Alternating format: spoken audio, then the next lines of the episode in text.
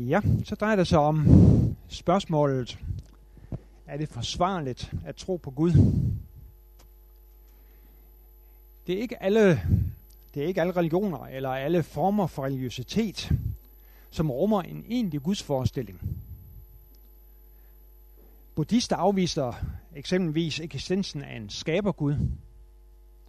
Nogle buddhister afviser også guder i det hele taget. Andre religioner, de rummer mange guder. Det var tilfældet i den gamle nordiske asatro, i den klassisk græske religion, og det er aktuelt tilfældet også i hinduismen. Selvom mange hinduer måske, når det kommer til stykket, vil betragte alle de forskellige guder som manifestationer af den ene hovedgud, Brahman. Når jeg nu rejser spørgsmålet, er det forsvarligt at tro på Gud, så er det imidlertid ikke nogen af de her Guds forestillinger, men den kristne Gud, og dermed også langt på vej den Gud, som man forestiller sig i uh, islam og jødedommen, som jeg har i tankerne. Er det forsvarligt? Er det rimeligt at tro på, at han findes? Gives der gode argumenter for det, eller må vi svare benægtende? Eller må vi ende i den agnostiske position, at der simpelthen ikke er tilstrækkelig basis for at besvare det her spørgsmål? Men det er jo ikke noget ligegyldigt spørgsmål. Man kan næppe forestille sig et mere afgørende og centralt spørgsmål. Det skulle da lige være spørgsmål om Jesus han er den, som han siger, han er. Øh, Guds søn og verdens frelser. Eller øh, om det kan passe, at kristendommen er den eneste vej, at Jesus er den eneste vej til frelse. Spørgsmålet om Guds eksistens har omfattende konsekvenser for vores forståelse af os selv, af verden, af moralen osv. Er det eksempelvis rimeligt at tale om menneskerettigheder, hvis vi blot er de højst udviklede dyr? Er talen om menneskerettigheder så ikke blot en form for racisme, speciesisme, som den australske filosof Peter Singer kalder det? Spørgsmålet om Guds eksistens har dermed også en personlig eksistentiel dimension. Hvem er jeg dybest set? Og hvordan skal jeg forstå verden? Og derfor vil jeg også starte med at give det her spørgsmål, ja, og besvarelsen af det, en uh, personlig vinkel. Også fordi jeg mener, at den rummer nogle, den her personlige vinkel rummer nogle almene aspekter. For godt et år siden var der en af vores studenter, som hen over madpakken, så lige spurgte mig, hvorfor jeg tror på Gud. Om det var et specielt uh, argument, der ligesom gjorde sig gældende, uh, eller hvordan. Jeg mener, jeg svarer noget i retning af, at min tro på Gud ikke er afhængig af et specielt argument, men er udgør summen af mange ting. At tilværelsen simpelthen hænger bedre sammen, hvis Gud er der, end hvis det ikke er tilfældet. Ikke desto mindre vil jeg benytte den her forelæsning til at pege på nogle konkrete overvejelser, nogle konkrete argumenter, som for min del gør det forsvarligt at tro på Gud. Men måske er det her alligevel ikke en helt øh, dækkende beskrivelse. For det er jo ikke sådan, at jeg er startet fra en neutral position, og så først har opsamlet indvendingerne imod Guds eksistens, og derefter har, har fundet de argumenter, som peger i retning af Gud. Og så er endt med at konkludere, at de sidste er de mest tungtvejende. Sandheden er, at jeg så længe jeg overhovedet har, kan huske tilbage, altid har troet på Gud. Og har levet trygt og godt med det. Men så har jeg så også gennem de sidste 40 år faktisk, det er jo helt mærkeligt at kunne stå og sige 40 år. Sådan, Men sådan er det. Jeg har faktisk de sidste 40 år opsøgt og ganske grundigt studeret nogle af de ideologier, tankestrømninger og religioner, som modsiger den kristne tro. Først i min studentertid var det marxismen, senere den postmoderne sandhedsrelativisme, og de seneste 8-9 år lidelsens problem, nyateismen, islam og buddhismen, Og det er der egentlig kommet en del bøger og, nogle mange, og en del artikler ud af. Øh, egentlig har det jo ikke været udtryk for en bevidst strategi. Øh, det er bare de emner, som jeg hen ad vejen har syntes var spændende og udfordrende.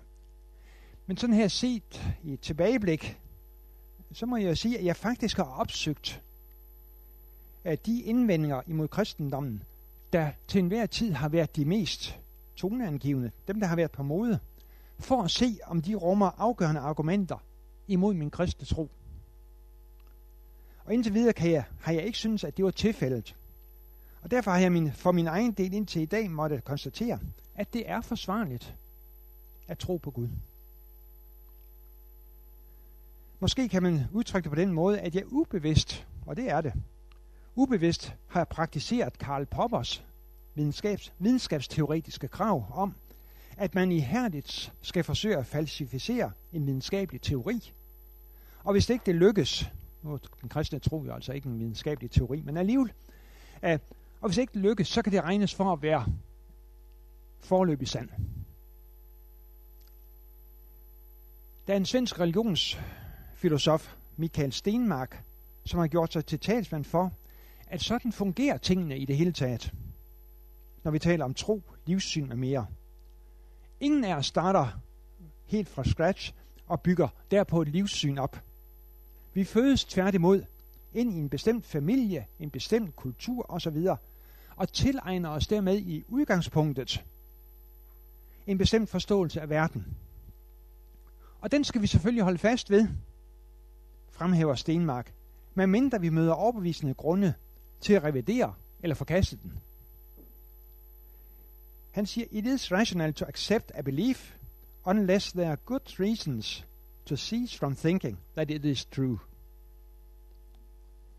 Spørgsmålet er så nu, om der er gode grunde til at forkaste her i vores tid, gode grunde til at forkaste den kristne gudstro, eller om det tværtimod er, gode grunde til at fastholde den. Og dermed er vi over ved, ved situationsanalysen. Det er ikke sådan, at troen på den kristne Gud her hos os nu om dage er højeste mode og står aldeles uimodsagt. Vor tid, vor tid er underligt tvetydig på det her felt. På den ene side vil mange mennesker slet ikke udelukke, at der er mere mellem, mellem himmel og jord, end hvad vi lige kan måle og veje. Og der er jo sådan set ingen mangel på spiritualitet. På den anden side så møder vi både mange og alvorlige indvendinger mod den kristne gudstro. I manges øjne er kristentroen, kristendommen urimelig. Hvordan kan kristendommens tro på en kærlig og almægtig Gud forenes med lidelsen og ondskaben i verden? Hvordan kan kristne dog tro på den umoralske Gud, som vi møder i det gamle testamente? Og giver naturvidenskaben ikke, når det kommer til stykket, en bedre forklaring på verdens tilblivelse og verdens faktiske øh, øh, karakter, end øh, Bibelen gør? Er det nye Testamentes beskrivelse af Jesus troværdig? Og hvorfor skulle netop den kristne form for Guds tro være den rette? Sådan lyder mange af de indvendinger og spørgsmål, som vi møder. Og mange vil derfor mene, at det er uforsvarligt simpelthen at tro på Gud. Det centrale kapitel 4 i Richard Dawkins bog, Illusionen om Gud, øh, har overskriften, hvorfor der næsten med sikkerhed ikke er nogen Gud.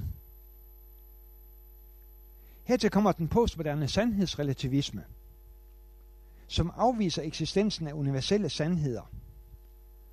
Alt det her, det er det klima, som vi kristne lever i, i hvert fald os, som bor her i Nordvesteuropa, og nok også videre end det. Og det har mindst to konsekvenser. Folk flest, som ikke er vokset op i en bevidst kristen sammenhæng, anser ikke kristendommen for at være en intellektuel forsvarlig livsmulighed. Og vi, som er vokset op i en sådan bevidst kristen sammenhæng, kan blive, kan blive fristet til at sænke hovedet og sænke blikket i mødet med det kristendomsfjendtlige klima. Der er derfor grund til, i relation til begge grupper, at pege på nogle af de argumenter, som gør det muligt og forsvarligt at hævde en kristen gudstro. Og det vil jeg så bruge mere eller mindre resten af den her forelæsning til. Men inden vi giver os i kast med det her, så vil jeg nævne, at der også er andre ryster, som gør sig gældende. Den særdeles indflydelsesrige amerikanske kristne filosof Alvin Plantinga har gjort sig til talsmand for, at troen på Gud er så fundamental, properly basic taler han om, at den ikke behøver nærmere begrundelse. Det er jo en, en besnærende tanke. Og den kan måske fungere fint nogle steder i verden. Eksempelvis i Afrika, hvor alle med respekt for sig selv tror, at Gud er, øh, at Gud findes. Den kunne måske også fungere i Europa i middelalderen. Den kan måske også fungere fint for os, som er vokset op i en bevidst kristen sammenhæng, og som måske ikke føler og specielt udfordret af samtidens irreligiøse argumenter. Men den holder altså næppe vand for dem, som iagtager kristendommen udefra, eller står tvivlende og usikre. Jeg vil derfor fastholde, at det giver god mening at pege på nogle af de konkrete argumenter og overvejelser, som underbygger troen på Guds eksistens. Og det vil vi frem ved det punkt, hvor jeg taler om indicier, argumenter og sandsynlighed, ikke beviser. Som I måske har bemærket, taler jeg om argumenter, overvejelser og indicier, ikke om beviser. Og det er helt bevidst. Vi befinder os nemlig ikke i en situation, hvor vi kan bevise Guds eksistens eller den kristne tros sandhed. Vi må nøjes med indicier, argumenter osv. Vi må nøjes med sandsynlighed. Men dermed deler vi i høj grad vilkår med tænkning generelt. Meget af det, som vi mener at vide, ved vi ved nærmere eftertanke, ikke med absolut sikkerhed. Absolut sikker viden er det kun Gud, der har, hvis han altså eksisterer sådan, som vi tror, han gør. Det menneskelige vilkår er, at vi på en lang række områder må nøjes med sandsynlighed. Men det gælder så også alternativerne. Altså en af konsekvenserne af dette er, at vi altså ikke kan, at det her med sandsynlighed, det er altså, at vi ikke kan bevise Guds eksistens, og at det netop er den kristne tro, der er den korrekte. Vi kan fremføre, som sagt, indicier argumenter. Vi kan i bedste fald sandsynliggøre det. Men det samme gælder så også alternativerne. Det, som andre vil sætte i stedet for kristen tro. Og her må vi afstå fra at bevise. Også her må man afstå fra at bevise og nøjes med argumenter, nøjes med sandsynlighed. Og spørgsmålet er så, om alternativerne er mere sandsynlige, om de alt i alt kan støtte sig på bedre argumenter, end kristendommen kan. Nu er der selvfølgelig mange alternativer til den kristne gudsforståelse. Andre religiøse, også nogle forskellige ateistiske. Og vi kan overhovedet ikke nå at berøre dem alle sammen. Men det bedste, i hvert fald efter mit skøn, det mest indflydelsesrige alternativ, er den ateistiske naturalisme, der går ud på, at verden består af fysiske bestanddele og intet andet. Det tror jeg er den mest indflydelsesrige alternativ til kristen gudstro. Det er den, som Richard Dawkins eksempelvis tilslutter sig. Og spørgsmålet er så, er det, når alt kommer til alt, mere, en mere sandsynlig gudsforestilling? Ja, nej, en mere sandsynlig tilværelsesforestilling end den kristne gudstro. Det mente K.E. Løstrup ikke.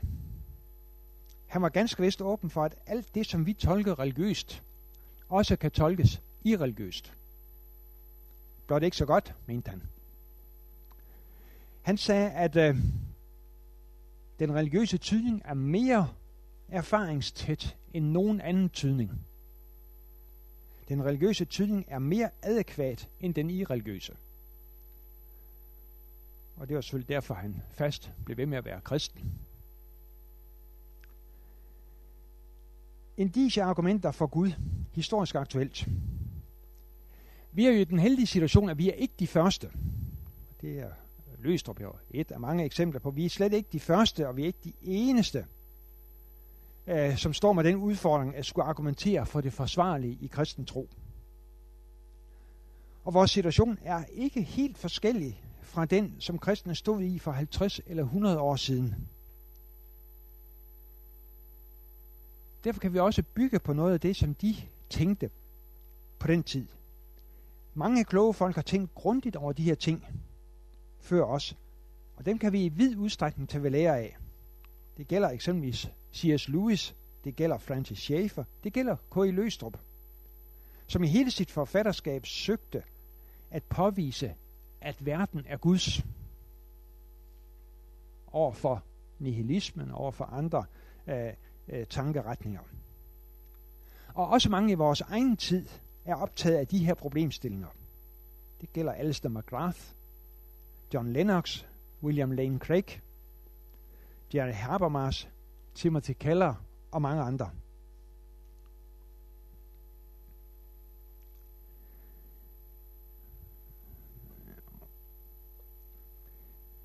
Går vi historisk til værks, kan vi konstatere, at der på ingen må- måde er mangel på argumenter øh, for Guds eksistens.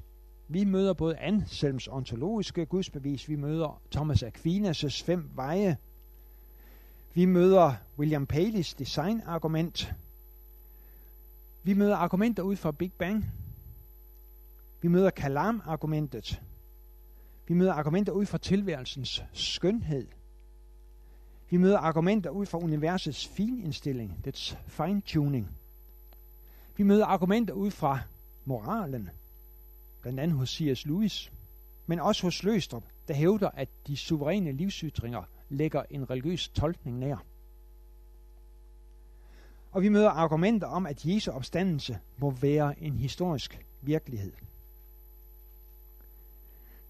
For mig at se, så har kristendommen to knudepunkter, i hvert fald apologetisk set. Nemlig, at Gud er himlens og jordens skaber, og at Jesus er den, som han siger, han er. Guds søn og verdens frelser. Og kigger vi efter i bøgerne om apologetik, så vil rigtig mange af dem, de vil have øh, i høj grad koncentrere sig om de her to knudepunkter. Og det vil jeg også gøre her i det følgende.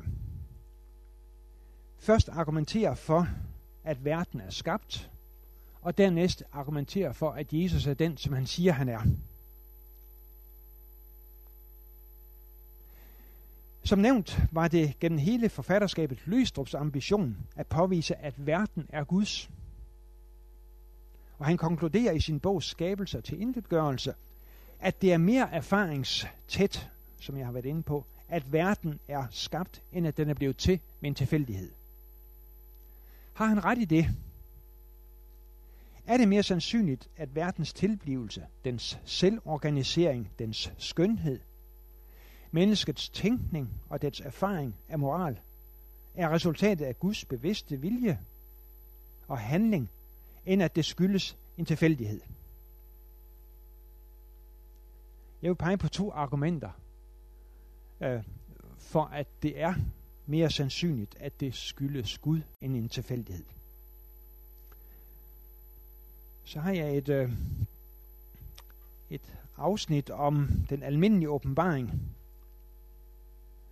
Og det vil jeg ikke tage i sin fulde udstrækning, men blot pege på, at vi i Romerbrevet kapitel 1 møder det kendte vers om, at det man kan vide om Gud, ligger nemlig åbent for dem, nemlig for menneskene. Gud har jo åbenbart det for dem, for hans usynlige væsen, både hans evige kraft og hans guddommelighed, har kunnet ses siden verdens skabelse og kendes på hans gerninger. De er altså ingen undskyldning. Vi noterer os altså her, at ifølge Paulus, så er der sider ved Gud, som alle mennesker skulle kunne jagtage ved at se på verden, ved at se på naturen i historien. Nemlig hans usynlige væsen, hans kraft og hans guddommelighed. Og vi bemærker en videre, at Paulus her i den her sammenhæng taler om, at Gud har åbenbart det for dem. Og det er baggrunden for den teologiske tale om naturlig åbenbaring. Tilgængelig for et hvert menneske ved siden af den særlige åbenbaring i de bibelske skrifter, og især i Jesus Kristus. Og når vi arbejder med argumenter for argumenter i verden omkring os, for at Gud er den, der har skabt verden, så er det altså den naturlige teologi, vi i vid udstrækning bevæger os ind på. Det som Paulus han nævner om, han taler om her, at der er altså noget af Gud, sider ved Gud, som, som er åbenbart og kan ses i natur og historie.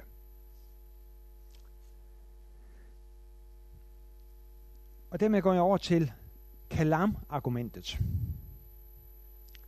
En af vores tids førende apologeter, amerikaneren William Lane Craig, han lægger i sin bog Reasonable Faith, der lægger han stor vægt øh, på, øh, og også i andre af hans bøger, der lægger han stor vægt på Kalam-argumentet i tilknytning til universets opkomst. Tankegangen er, at eftersom stort set alle nu om dage er enige om, at universet ikke er evigt, øhm, så må det altså have en begyndelse. Og her tænker man på Big Bang. Og er tankegangen, alle ændringer i tilværelsen må med logisk nødvendighed, logisk nødvendighed tilskrives årsager. Og denne årsag er mest sandsynlig Gud. Det her kalam-argument, det stammer efter sine fra naturfilosofen Johannes Philoponus, som levede i Alexandria i 500-tallet efter Kristus. Og han er kendt for at være uenig i tanken om, at universet skulle være evigt, det som ellers Aristoteles forudsagde, forudsatte. Kalam-argumentet, det blev i middelalderen især fremsat af muslimske filosofer. Men i takt med, at Big Bang, som jo forudsætter, at verden ikke er evig, men har en begyndelse, er blevet almindeligt anerkendt, så er også Kalam-argumentet efter 2. verdenskrig slået igennem over en bredere front. Og som nævnt lægger William Lane Craig betydelig vægt på det. Jeg refererer det midlertid fra en anden, en nylig udkommen norsk bog, som har overskriften, eller titlen, Eksisterer Gud? En drøftning af argumenter for og imod. Og det er en bog, som jeg vil anbefale jer. Den er ikke gratis. Den koster 400 norske kroner lige for en lille bog. Men øh, det er en god bog, så, og den henviser jeg til i noget af det følgende.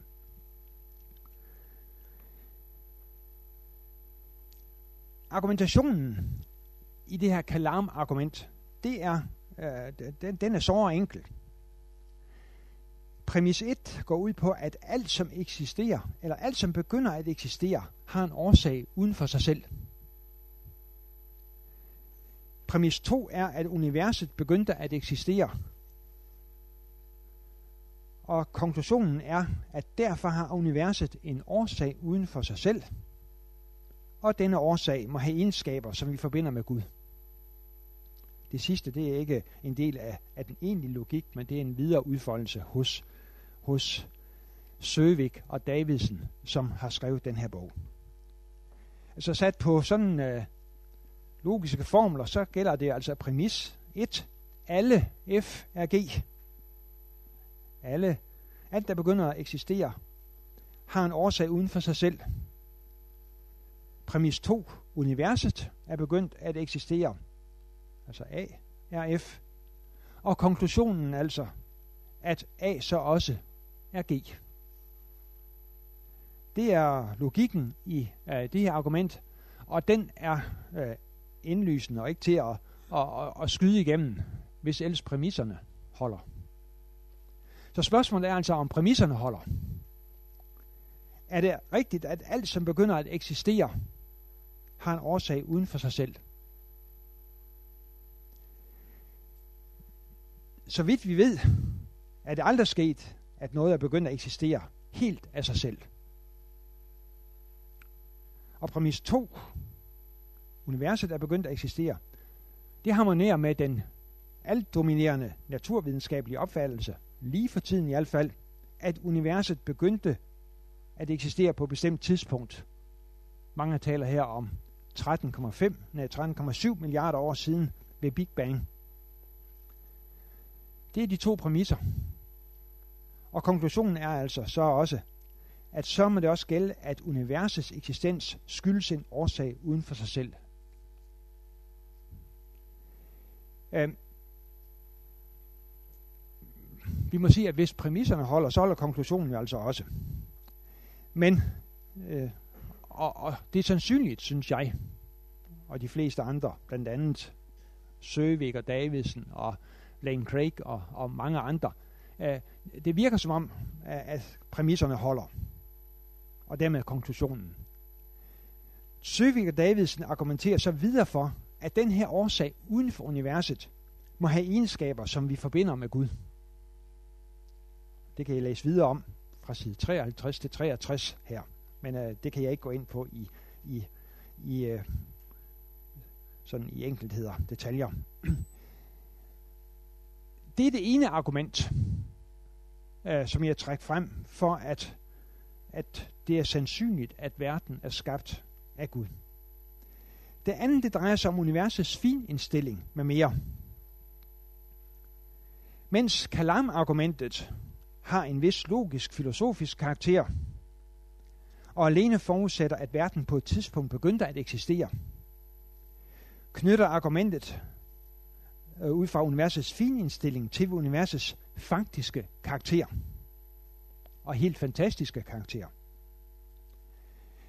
De fleste anerkender, at universet synes at være finindstillet på en sådan måde, at det giver mulighed for, at materien og livet kan eksistere. Der er også lavet beregninger over, hvor statistisk usandsynligt det er, at den her finindstilling skulle skyldes en tilfældighed. Selv Richard Dawkins giver i illusionen om Gud udtryk for, at det her det er forbløffende. Han peger alt i alt på fem øh, sådanne forbløffende kendskærninger, hvor kun den første drejer sig om universets finindstilling. Han taler om kosmos' sammensætning. Altså at det har øh, de her egenskaber, som gør, at det ikke falder fra hinanden. Og der er en lang, lang række øh, ting, hvor det bare skulle være ændret ganske ubetydeligt. Så vil kosmos ikke kunne hænge sammen. Det andet det er hvor klodets heldige placering i solsystemet. Jordens bane omkring solen, dens afstand fra solen og Jupiters placering, således at Jupiter kan fungere som en slags støvsuger over for asteroider og andet godt. Øh, for det tredje livets opståen, som han betegner som et rent og skært lykketræf. Og vores celletypes opståen og den menneskelige bevidstheds opståen. Det er altså ting, som vi kan finde i Richard Dawkins bog omkring side 160, sådan plus minus en fem sider. Øh, og man må så spørge, hvad er den mest sandsynlige forklaring på det her? På den ene side må vi konstatere, at et univers fintunet til liv harmonerer med, at Gud har skabt det. På den anden side kan man selvfølgelig ikke udelukke, at det helt usandsynlige lykketræf faktisk har fundet sted i forbindelse med Big Bang. I mikrosekunderne bagefter, og også gentagende gange senere. Man kan sige, at vi er jo her. Livet er her. Så hvis ikke det er Gud, der har skabt det sådan, så må det her lykketræf jo altså være sket, det ene efter det andet, sådan at vi altså er her.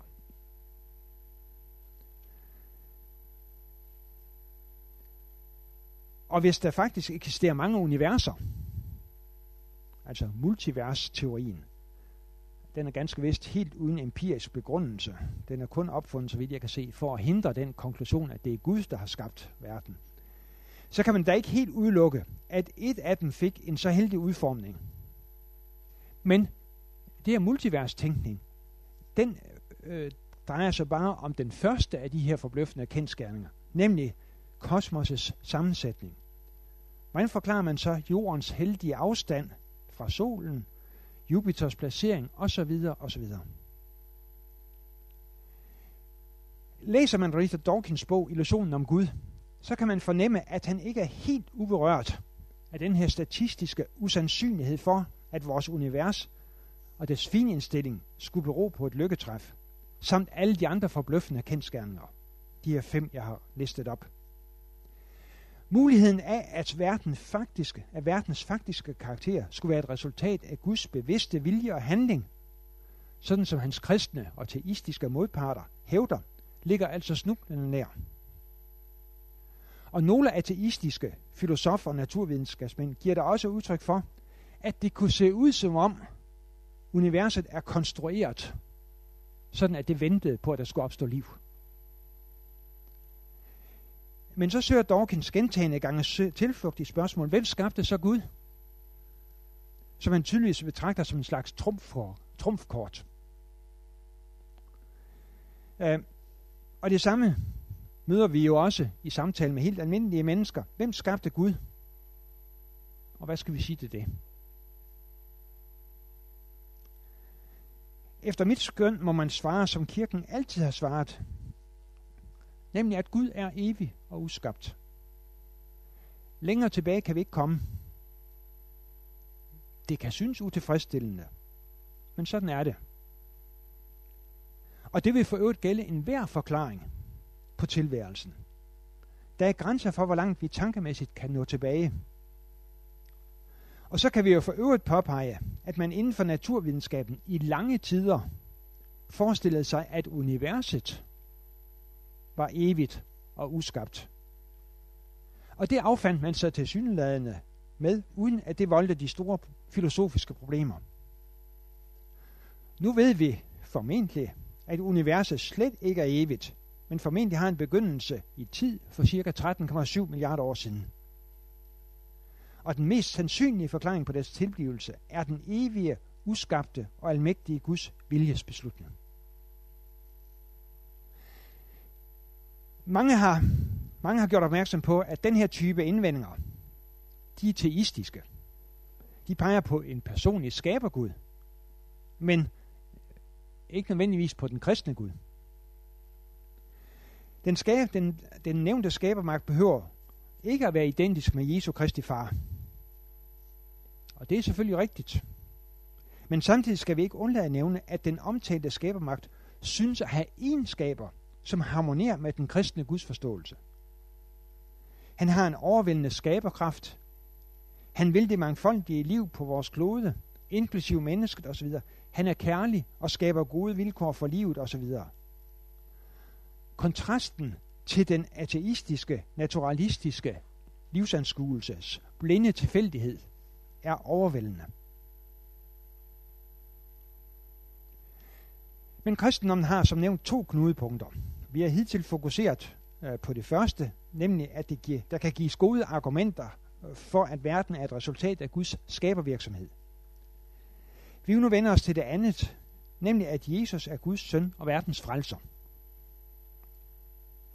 Det er jo en ganske omfattende sag, og ikke sådan lige at argumentere for. Men for de første kristne var Jesu opstandelses virkelighed, hvis vi ellers holder os til de nytidsvendige skrifter, det afgørende argument for, at han var guddommelig, at han var Guds søn. Da disciplen Thomas, som jo ikke var til stede, da Jesus første gang viste sig for disciplene efter opstandelsen, da han mødte Jesus og blev opfordret til at stikke sine, sine fingre i Jesus sår og forvisse sig om, at det virkelig var den korsfæstede og ikke et spøgelse, som han stod overfor, så svarede han, min Herre og min Gud. Min Herre og min Gud. Det var altså det, der gjorde det, at han kunne sige, at Jesus var Gud. Han mødte Jesus efter opstandelsen. Og Paulus lægger i 1. Korintherbrev 15 en sådan vægt på Jesu opstandelse, at han hævder, at den kristne tro er tom, hvis Jesus ikke er opstået. Der er derfor god mening i at henvise til Jesu opstandelse som argumentet for, at Jesus er Guds søn og verdens frelser. Med andre ord, hvis det kan sandsynliggøres, at Jesus opstod, så er det også sandsynliggjort, at Jesus er Guds søn, og at hans far er den, som Jesus regnede ham for at være, nemlig himlens og jordens skaber og opretholder. I en lille kristen børnesang, som mine to døtre for mange år siden lærte i børneklubben, lyder det triumferende, hvis ellers jeg husker ret, at korset er tomt, graven er tom, Jesus stod op, og han lever. Det sang de hjemme for mig, så jeg, hvis ellers jeg har husket ret, så har jeg ikke glemt det der i hvert fald. Korset er tomt, graven er tom, Jesus stod op, og han lever. Og dermed udtrykkes vel egentlig den samlede kristne kirkes tro på opstandelsen i kort form. Men er det sandsynligt, at Jesus opstod fra de døde? Nej, i en vis forstand er det jo aldeles usandsynligt. Døde opstår ikke. Det ved alderen værd. Det vidste de sandelig også på, på, på, på Jesu tid, på nytestamentlig tid. Det ser vi eksempelvis på Thomas' reaktion. Og så synes disciplen ikke desto mindre at have oplevet noget så sjælsrystende, noget så helt usædvanligt, at de begyndte at omtale Jesus, som vi hørte her, som Herre og Gud. Betegnelser, de som tro jøder vidste eksklusivt er forbeholdt Gud. Det svarer til en hændelse, der nu om dagen kunne få tro fremme muslimer til at operere med to guder og kalde et menneske for Allah. Der skal virkelig noget til. Men noget tilsvarende oplevede disciplen altså. Og der er ingen tvivl om, hvad det var, disciplen mente at have oplevet. Nemlig, at Jesus var opstået fra de døde. Det viser både beretningerne om den tomme grav, skildringen af Paulus' kaldelse og Paulus' henvisning i 1. Korinther 15 til alle dem, der havde mødt Jesus som opstanden. Og de her skildringer, de rummer så mange små detaljer og så mange henvisninger til konkrete personer, som man jo blot kunne spørge, at det usandsynlige på en måde bliver sandsynligt. Blot det faktum, at det var kvinder, som jo ikke talte vældig meget som vidner i samtiden, der præsenteres som de første vidner om den tomme grav, og, møder med den, og, og, og mødet med den omstande, peger i retten på, at det her det er ikke konstrueret. Det er sådan, det virkelig var. For ingen ville i samtiden have fundet på at nævne kvinderne som de første vidner. Og så også den kendskærning, at evangelierne ikke krydder opstandelsen med dramatiske effekter, men blot nøgternt og lavmældt beretter om den tomme grav, tyder på, at det her det kan ikke være opdigtet. Og ikke nok med det, Disciplerne fastholdt deres overbevisning om, at Jesus var guddommelig Guds søn, selv når de blev udsat for forfølgelse og grusom død. Det er efter mit skøn aldeles usandsynligt, hvis ikke de på en helt konkret og ubetvivlelig måde havde erfaret, at Jesus var opstået fra de døde. Det er, det er selvfølgelig stadigvæk usandsynligt, at døde opstår.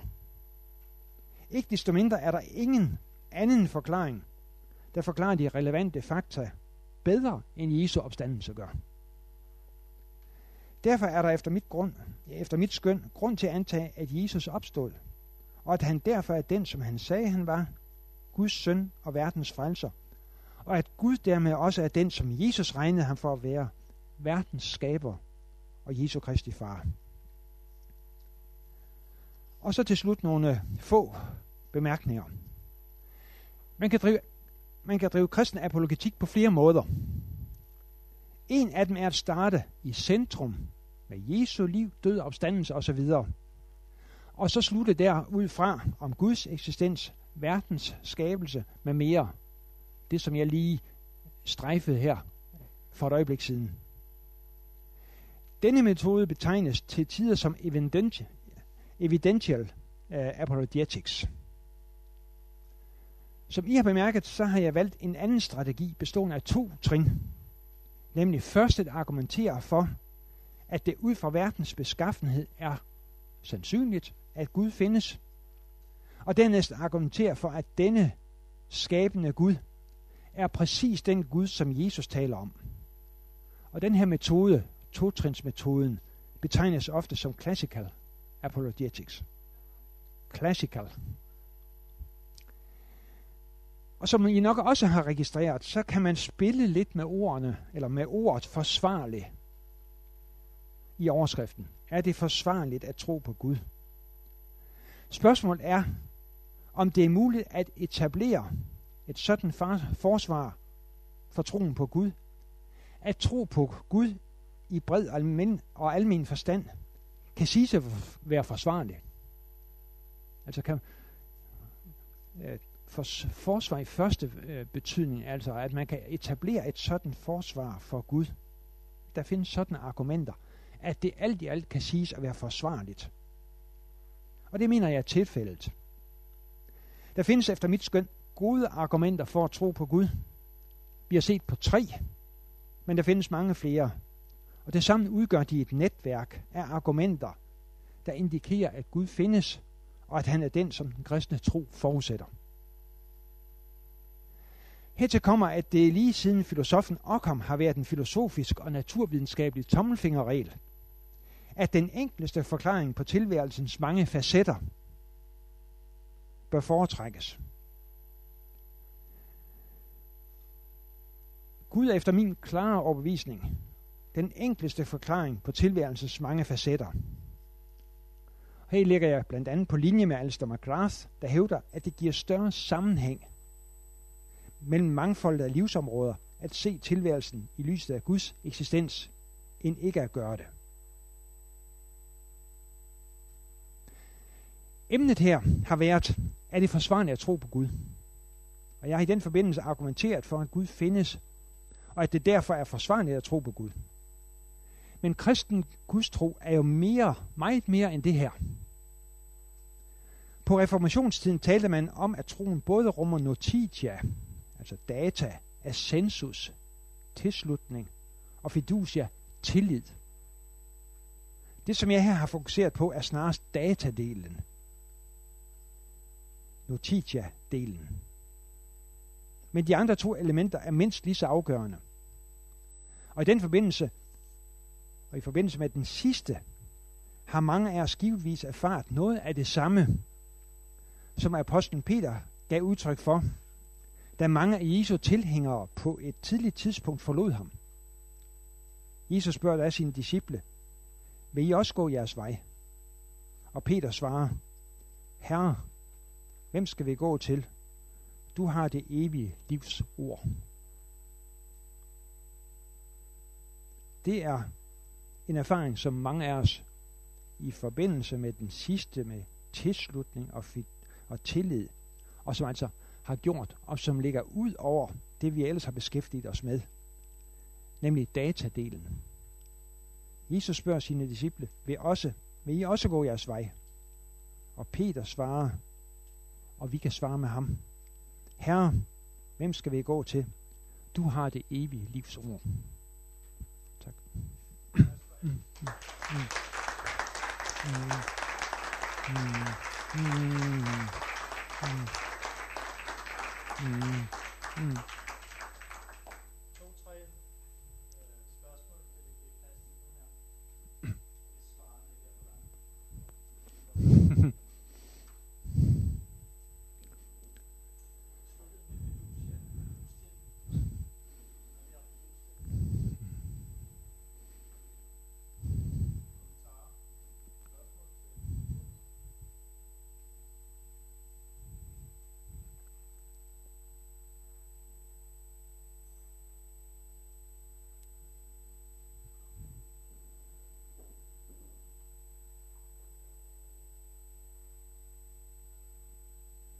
ähnelt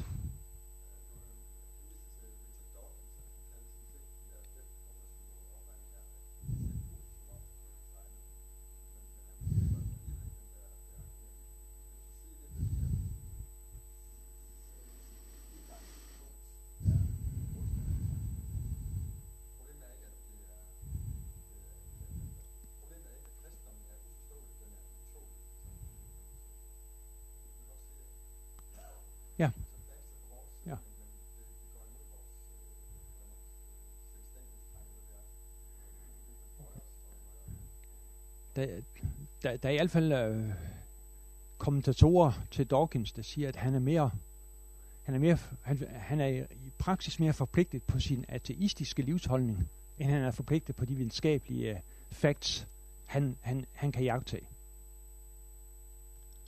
Øh, hvad der dybest set, altså Altså, det er selvfølgelig et, også et argument at sige, at altså, det forklarer ikke noget, selvom Gud skulle have gjort det. Uh, det, det er bare at, at, at, at spille sorte pære videre. Det, det, det er sådan det, det, han giver udtryk for. for hvem har så skabt Gud? Øhm, men øhm, øh, i, i første omgang, så er jeg tilbøjelig til at, at, at, at, at mene det sådan, som du, du, du antyder, at, øh, at øh, facts kunne godt pege i retning af, at det er teisterne, der har ret. Men det er en uacceptabel, det er en udholdelig løsning.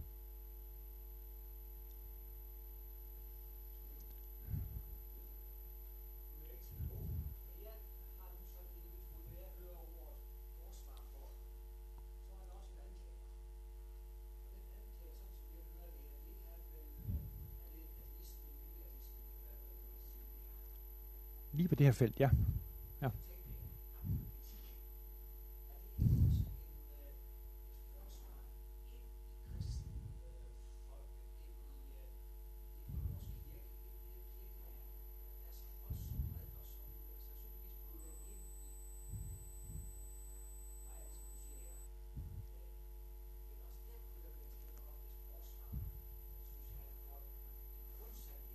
Mm.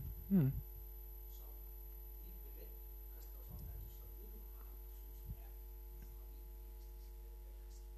Ja, ja. Jo. Sådan tror jeg faktisk, det er, sådan tror jeg da også, at, øh, at de drev det faktisk på nytestamentlig tid.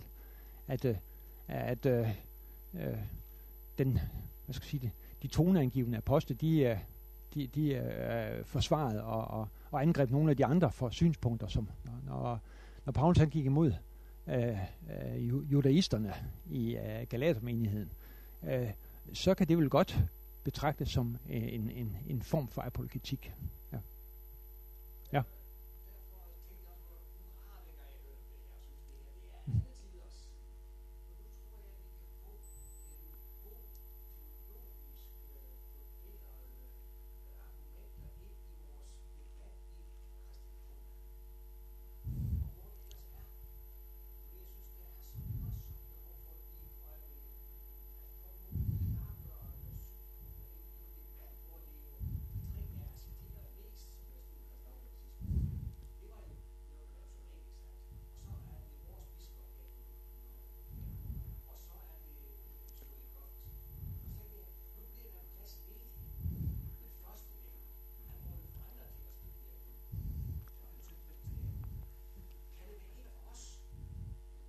Jo, ja. Jeg vil gerne være kirkeminister.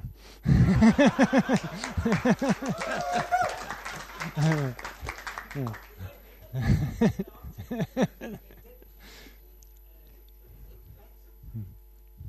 ja, ja, ja, ja. Jamen, du har...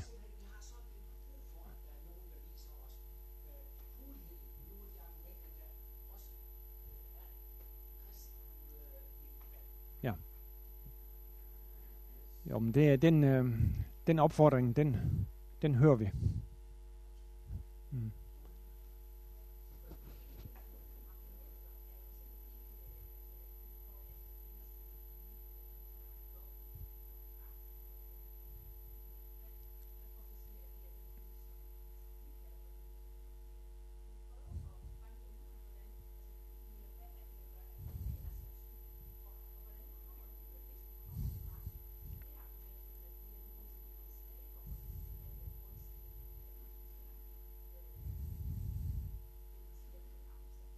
Hmm.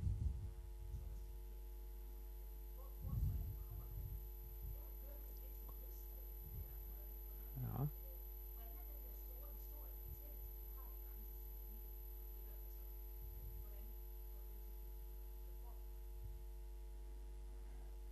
Jamen, du, du rammer man måske nok på et lidt blødt punkt der, Bodil. Øhm, altså, der, der er ingen tvivl om, at Jesus han opfatter sin far for, øh, så, som den, der har skabt himlen og jorden. Og så hvis man vil sige, at øh, hvis man vil gå, gå, gå for Jesus, ja, og hvis det første er, er sandsynliggjort, at han er den, han siger, han er, så kan man også, øh, så er det også sandsynliggjort, at den, at den øh, Gud, som han opfatter som skaber øh, med sin himmelske far, at at det er ham, der har skabt himlen, himlen og jorden, sådan at de ting, vi ellers skal sige om det, de argumenter, vi kan fremføre for det, at de faktisk gælder præcis den Gud, og ikke en hvilken som helst anden. Men går man den modsatte vej, så kan det godt, måske godt være vanskeligt. Øh, bortset fra det, jeg var inde på, at, øh, at den Gud, som har skabt, hvis nu går ud fra, øh, øh, tager det som, som udgangspunkt, den, den, den Gud, som står bag øh, verden, at han må have de egenskaber, eller han må have egenskaber, som harmonerer med stor magt, kærlighed, omsorg, øh, øh, vilje til livets mangfoldighed osv. osv. Øh, han har øh, egenskaber og karaktertræk, som svarer til det, som vi rent faktisk forstår som den kristne Gud. Men længere kan vi nok ikke komme end den der øh, korrespondens. Ja, David.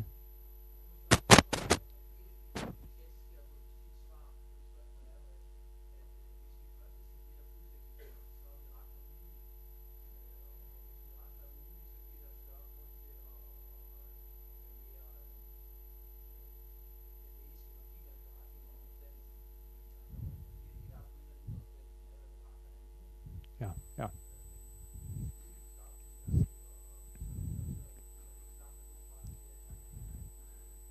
Ja. Ja. Ja, ja.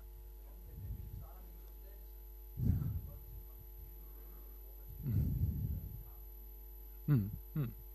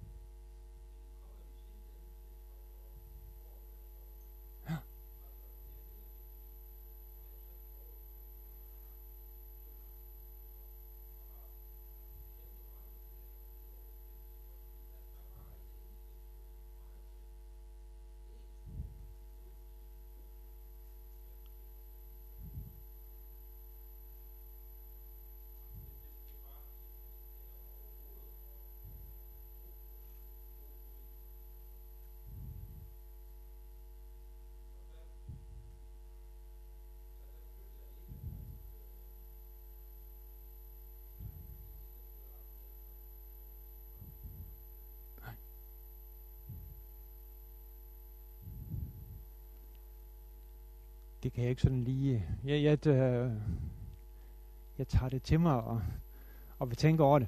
Ja, ja, nej, nej, nej, ja, nej, ja. ja.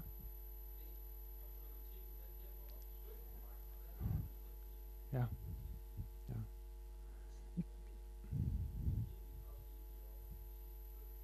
Jamen det er Helligånden, der, øh, der, der, der, der, der skal Altså, jeg ved ikke, om jeg selv har fundet på det, eller jeg har læst et andet sted, men altså, apologetik, apologetikken kan føres hen til, til, til kirkedøren. Den kan fjerne hindringer, så hen til, til, til, til, til forkyndelsen. Men derfra, så, så, så er det altså så er det heligånden der, og evangelieforkyndelsen, der skal tage over i de langt de fleste tilfælde for at, at, at føre os fra at være nogen, der er åbne for muligheden, til at være, være, være, være, nogen, være, være, være dem, der, der bliver Jesu disciple. Men Helligånden kan selvfølgelig også bruge apologetikken ved at håbe og tro til at, at, at føre øh, os fra at være, være, være, øh, være fjender og skeptiske osv. Til, til at være dem, der, der, der, der Ja.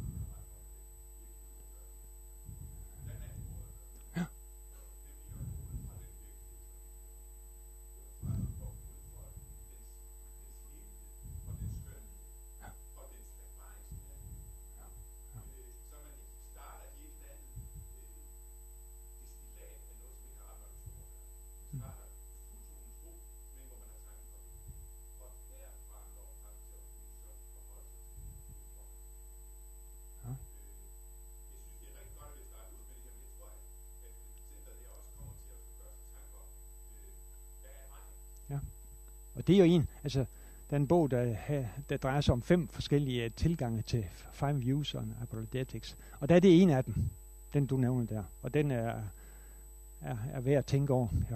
Ja. ja.